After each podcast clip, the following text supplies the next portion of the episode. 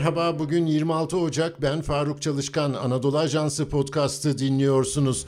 Küresel ısınmanın 1,5 santigrat derecede kalması için 2030 yılına kadar atmosfere salınacak karbon için bir limit belirlenmişti. 2 trilyon 865 milyar ton ve atmosfere salınan karbon miktarı 2023 sonu itibariyle 2 trilyon 590 milyar tonu buldu.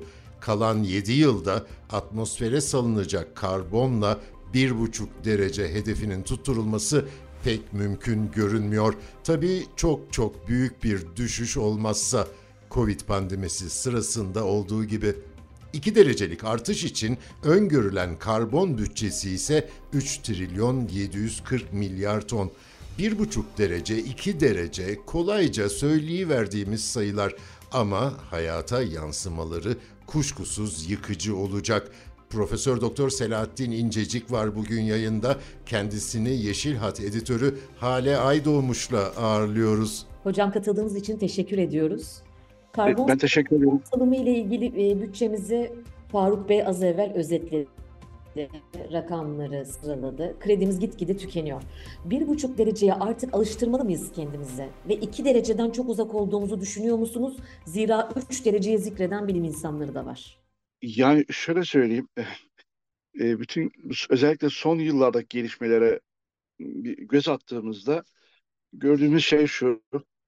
e, Bu karmaşık olarak gördüğümüz bütün bu iklim etkilerine karşı maalesef çok küçük adımlar atılıyor ve çok yavaş ilerleniyor. Ya bu bizi biraz e, karamsarlığa götürebilir. E, işte bunu COP toplantılarıyla e, bu karamsarlığı dağıtmak ve e, biraz ülkeleri, şirketleri, bütün e, dünyayı daha doğrusu kendine getirebilmek için e, her sene işte COP toplantıları yapılıyor. Bunlar taraflar toplantıları biliyorsunuz. Bu toplantılarda e, işte ilerleme kaydedilmesine çalışılıyor. İşte en son Dubai'de yapıldı. Önümüzdeki sene, e, pardon bu sene Azerbaycan'da yapılacak. Önümüzdeki sene de Brezilya'da yapılacak. Fakat bu toplantılardaki ilerlemeler gerçekten çok küçük adımlarla yapılıyor ve çok yavaş e, ilerleniyor. Bu bizi e, e, bir buçuk derecelik Paris Anlaşması'ndan e, yani gittikçe uzaklaştığımızı gösteriyor. Ee, özellikle şunu söyleyeyim, Dünya Meteoroloji Organizasyonu 2023 yılında bir rapor yayınladı.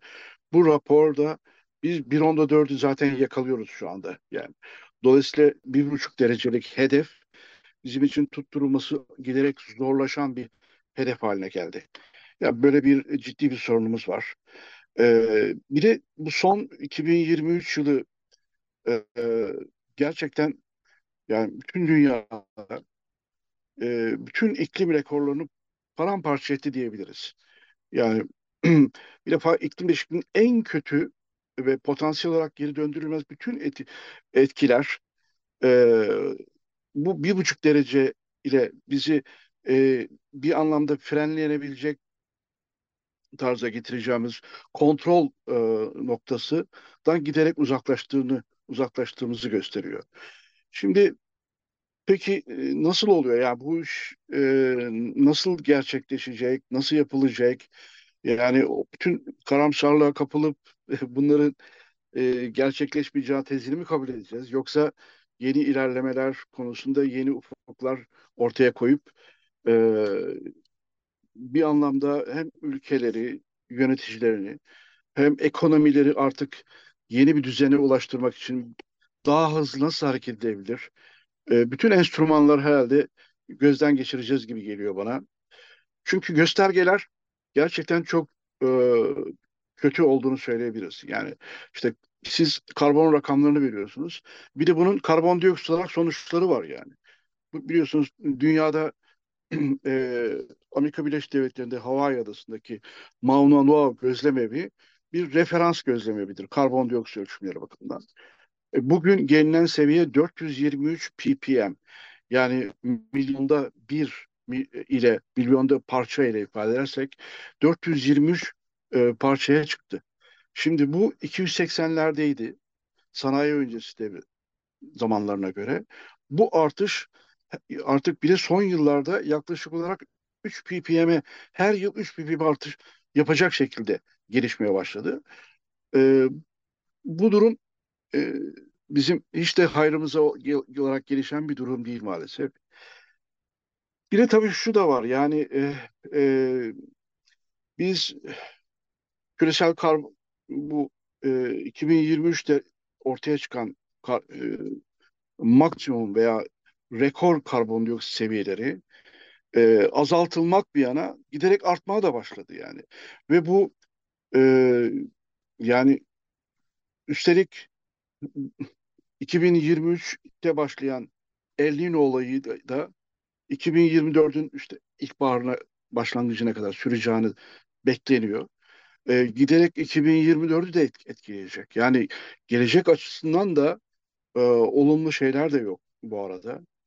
E, El Niño'nun etkisi özellikle işte kuzey yarımkürede hem karalarda hem okyanuslarda e, yüzey sıcaklıkların daha da artış vereceğini e, ve bunun da karşılığı olarak da işte sıcak hava dalgalarının artacağını, sellerin, kuraklıkların gibi böyle uç e, hava olaylarının giderek artacağını e, söylüyor. E, işte en son yaşadığımız e, bir Daniel fırtınası ne hale getirdi biliyorsunuz Akdeniz'i. E, yani Akdeniz hiç bugüne kadar olmadığı kadar e, yüzey suların sıcaklıkları artmaya başladı, arttı. E, bu çok tehlikeli göstergeler, bütün bunlar. E, peki yani 2023 bu kadar e, göstergeler bakımından en sıcak yıl oldu diye düşünülüyoruz, düşünüyoruz halen. Arkasından gelecek olan 2024'ün de bir rekor yılı olması bekleniyor. Bütün bu özellikle El Niño'nun da katkısıyla maalesef. E, o zaman bu karbon bütçesini nasıl kontrol edeceğiz? Yani bu karbon bütçesi küresel ısınmayı e, belirli bir seviyede sınırlayacak olan kümülatif net küresel insan kaynaklı yani antropojenik dediğimiz karbondioksit emisyonların maksimum miktarını nasıl e, kontrol edeceğiz? E, yani açıkçası şöyle bir durum var. E, şu anda 2023 itibariyle 37 milyar tona ulaştık karbondioksit bakımından.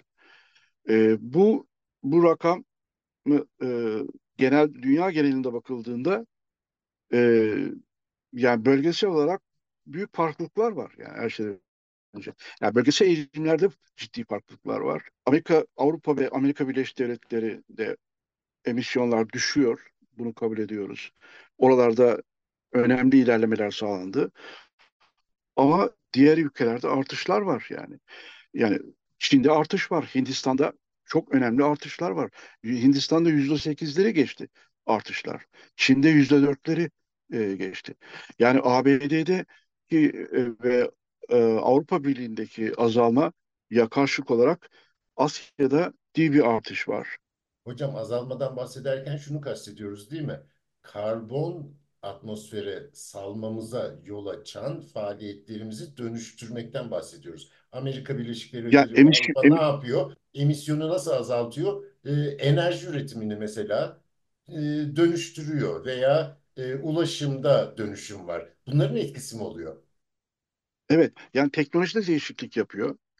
E, yenilenebilir enerjiyi devreye sokuyor.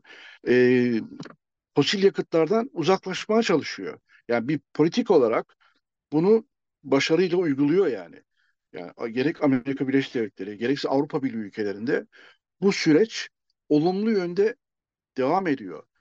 Ee, yani şöyle söyleyeyim, yani fosil yakıt kullanımından uzaklaşmak demek bir anlamda e, işte ulaşımda giderek elektrikli araçların e, yani henüz daha emekleme safhasındayız. Yani bunu da kabul edelim.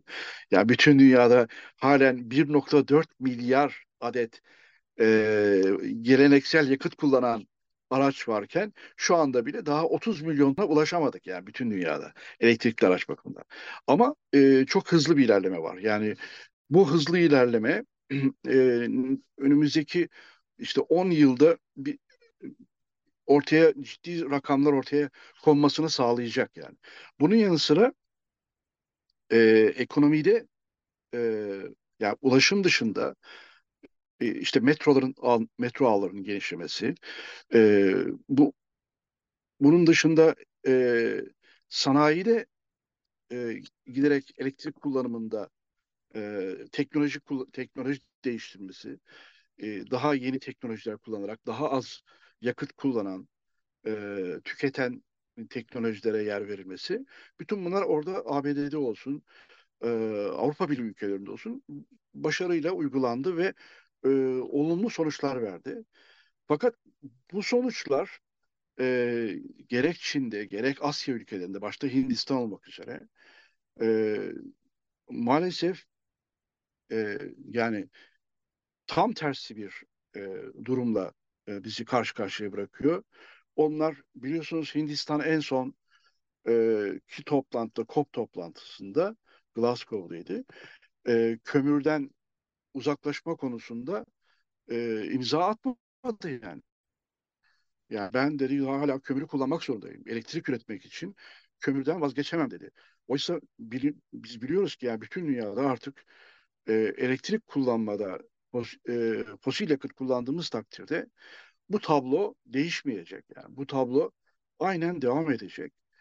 E, işte böyle bir e, bölgesel farklılıklar var yani bölgesel eğilimlerde e, ciddi farklılıklar var.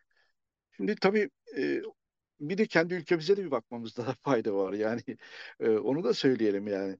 E, biz- kend- 2010 yılında Türkiye'nin emisyonları 316 milyon ton civarındaydı. E, geçen yıl 436 milyon tona ulaştık yani. Biz de arttırıyoruz maalesef. Tabii bizim art- bizim rakamlarımız diğer rakamlar karşısında, diğer ülkelerin, o bahsettiğim ülkelerin rakamları karşısında çok daha aşağılarda, çok daha etkisiz diyebilirim ama e, yani her ülkenin bu azaltma e, sürecinde başarılı sonuçlar göstermesi lazım. Biz de kendi üzerine payımıza düşenleri e, yapmamız gerekiyor. Çünkü yani içinde yaşayacağımız bir, tek bir dünya var yani. Tek bir atmosfer var. E, dolayısıyla bu e, burada başarı sağlamak e, geleceğimiz açısından, e, dünyanın geleceği açısından, gelecek nesiller açısından çok önemli. Hocam bu noktada Evet. şunu sorabilir miyim? Ee, sıcaklık rekorlarından, karbon salımlarından bahsettik. Karbon bütçemizin ne kadar tükendiğinden bahsettik. Tabii bu seviyedeki artışların birçok yıkıcı etkisi var. Siz öncelikle e, uzman da olmayan, e, bizi takip eden e, insanları da göz önünde bulundurarak uyarmak için hangi tehlikelerden bahsedebilirsiniz? Bu artışların gündelik hayatımıza ya da bilimsel olarak geleceğimize dair ne gibi sakıncaları var, tehlikeleri var? Karbon konusunda ortaya çıkan en önemli gelişme e, dünya atmosferinin giderek ısınması. Bu ısınma ile beraber ortaya çıkan bir su kıtlığı, kuraklık en çarpıcı bir gelişmedir. Bu bizim e, yaşamımızı da etkileyecek. Yani giderek kuraklık giderek daha yaygınlaşacak. Daha önce kurak olmayan ülkeler dahi kuraklıkla karşı karşıya kalacak. Bunun dışında deniz suyunun sıcaklığının artışı. Düşünün Akdeniz'i düşünün yani. Yani bizim yani en yakınımızda. Buradaki aşırı ısınma konvektif hareketlerin yani düşey hareketlerin giderek artışını ve fırtın burada meydana gelecek olan e, bir anlamda çok yüksek yağışların oluşumu ve onun çarpıcı etkileriyle karşı karşıya kalacağız. İşte Libya'da Daniel fırtınası hatırlar mısınız? Ekim, Ekim ayında meydana gelen hadisede e, Daniel fırtınası nedeniyle ne kadar insan kayboldu. Yani insan kayıplarıyla karşılaştık ve milyarlarca dolarlık büyük zararlar ortaya çıktı. Yani biz kuraklıkla karşı karşıya kalacağız. Su kıtlığıyla karşı karşıya kalacağız. İçme sularını bulamayacağız. Bunlara erişim giderek zorlaşacak. Orman yangınlarıyla daha fazla karşı karşıya kalacağız. Ki 2023 dünyada orman yangınlarıyla en fazla karşı karşıya kalınan yıl oldu maalesef. Bütün bunlar e, yanı sıra en çarpıcı şeylerden biri de şu. Biz beklenmeyen zamanlarda beklenmedik yağışlar alacağız. Yani bir ayda meydana gelmesi beklenen normal denilen yağışın bir günde meydana geldiğini göreceğiz. Bu ne demektir biliyor musunuz? O yaşadığımız bölgenin bütün altyapısının harap olması demektir. Yani onu kaldıramayacak bir yağışla karşı karşıya kalacağız. Bütün bunlar bizim gündelik yaşamımızı çok fazla etkileyecek.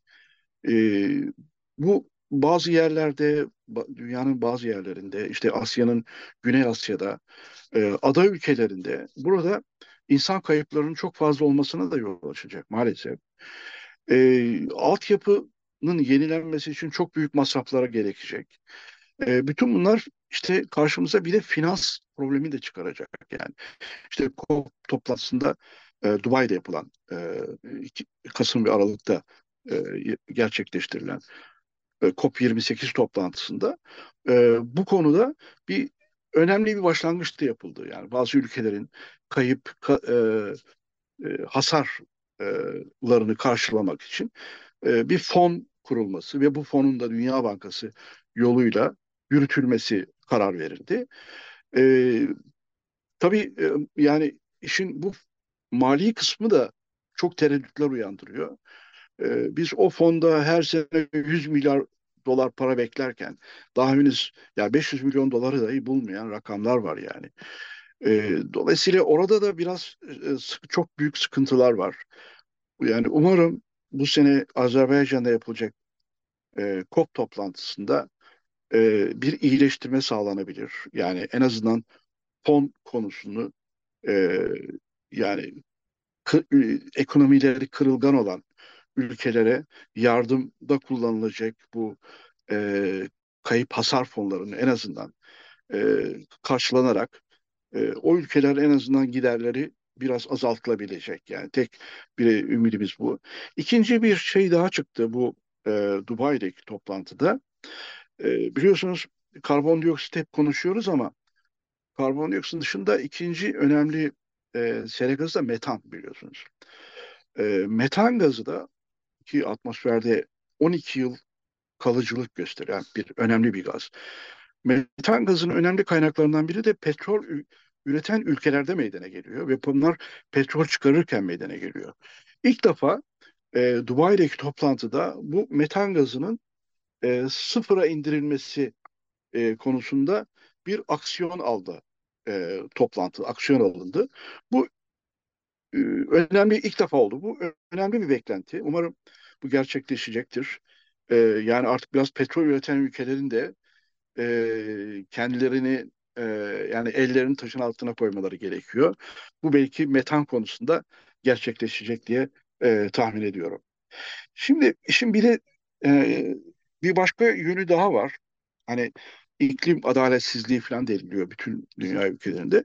Özellikle e, bu Asya ülkeleri veya ekonomileri yani gelişmekte olan ülkeler diyelim.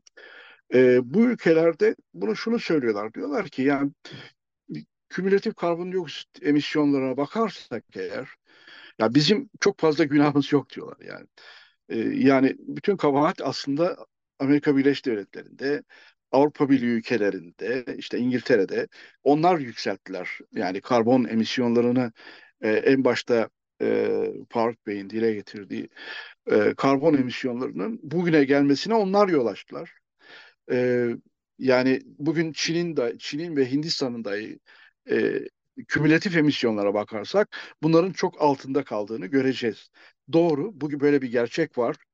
Ama tabii bu gerçek günümüzün e, e, eğilim gerçeğini değiştirmiyor yani. Bu eğilimi biz önlemeye çalışıyoruz ki bir buçuk dereceyi yakalayalım. Yani ora, o, o bizim için gerçekten bir can simidi olacak bir değer. Ee, bir buçuk derece, dereceyi yakalayamamamız e, sonucunda neler olur? Neler nelerle karşılaşırız? İşte karşılaşacağımız şeyler bunlar. Kuraklıkla daha fazla karşılaşacağız. Ee, su kaynaklarından uzaklaşma konusunda daha fazla yüz yüze geleceğiz. Ee, içme suyu bulamaz hale geleceğiz e, orman yangınları giderek daha fazla artacak. Kontrol edilemez hale gelecek. E, yani biz ormansızlaştırmayla daha fazla karşılaşacağız ki bu da karbondioksit emisyonlarının daha da artışı demektir. E, bir başka şey de az önce söylediğim gibi beklenmeyen zamanlarda çok şiddetli yağışları bir anda alacağız. Bu, bu da e, altyapının karşılayamayacağı, e, bütün dünya için geçerli bu, altyapıların karşılayamayacağı bir e, dünya demek. Böyle bir dünyayla biz tabii ki e, tanışmak istemiyoruz. Yani bu bu olumsuz tabloyu yaşamak istemiyoruz. Ama bunu yaşamak istemiyorsak e, işte gerek Avrupa Birliği ülkelerinin, AB gerekse de Avrupa, Amerika Birleşik Devletleri'nin e, başını çektiği bu e, yeni dünya düzeni yani yeni bir ekonomik düzen, karbondan arınmış ekonomik düzene geçme konusunda o artık bebek adımların değil de daha hızlı adımların atılmasını sağlamamız lazım. Profesör Doktor Selahattin İncecik ve Yeşil Hat editörü Hale Aydoğmuş'a teşekkür ediyorum. Bizi hangi mecrada dinliyorsanız orada abone olmayı lütfen unutmayın. Hoşçakalın.